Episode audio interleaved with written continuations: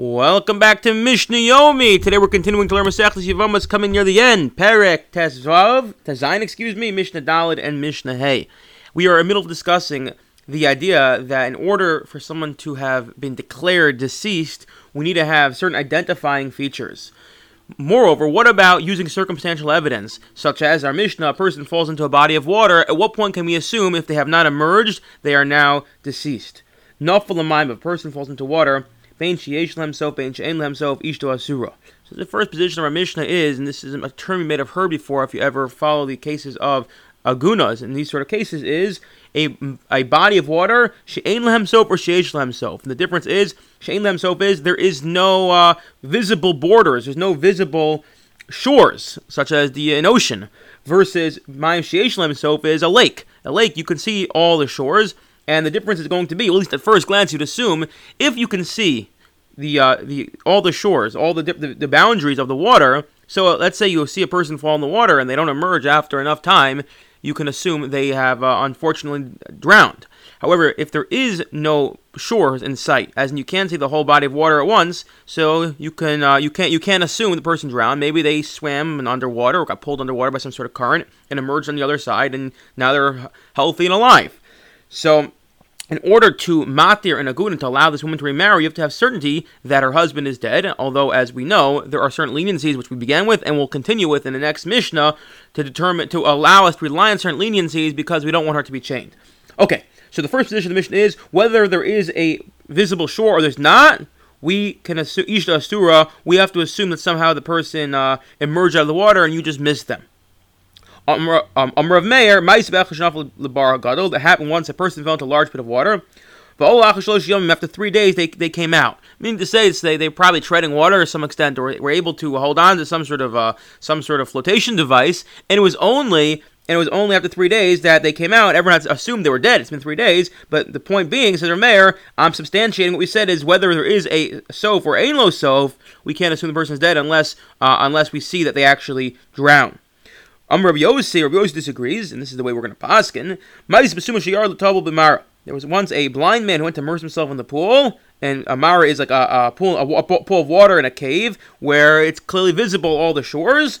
molicho acharav and his guide went after him.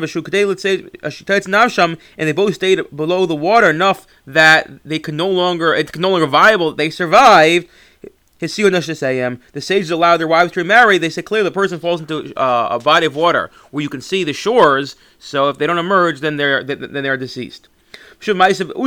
There's another incident in Usya. A person was lowered into the sea. When they then they, they pulled up the rope that he was tied to, all came all that came up was his leg. If the leg was cut off above the knee, the wife can remarry because we can't well assume that a person cannot survive with a amputee, amputated leg above the knee so long for so long. If the leg was cut off below the knee, so she's not allowed to remarry because it's possible he survived with that wound and now he uh, swam off and ended up somewhere else.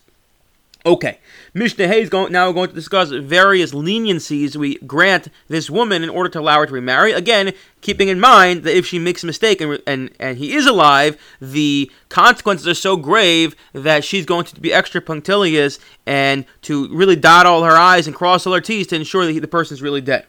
Okay, so normally, the standard is you need two witnesses to say a person's dead. However,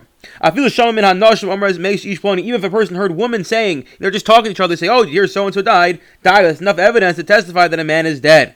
Whoa. People are uh, in the playground. They hear one kid turn to the other. Uh, we have to go home because they're going to uh, give it a eulogy. They're going to bury so and so that's enough as well to uh, eh, to to uh, to for a person to say, "Oh, I heard children saying this. The person must be dead."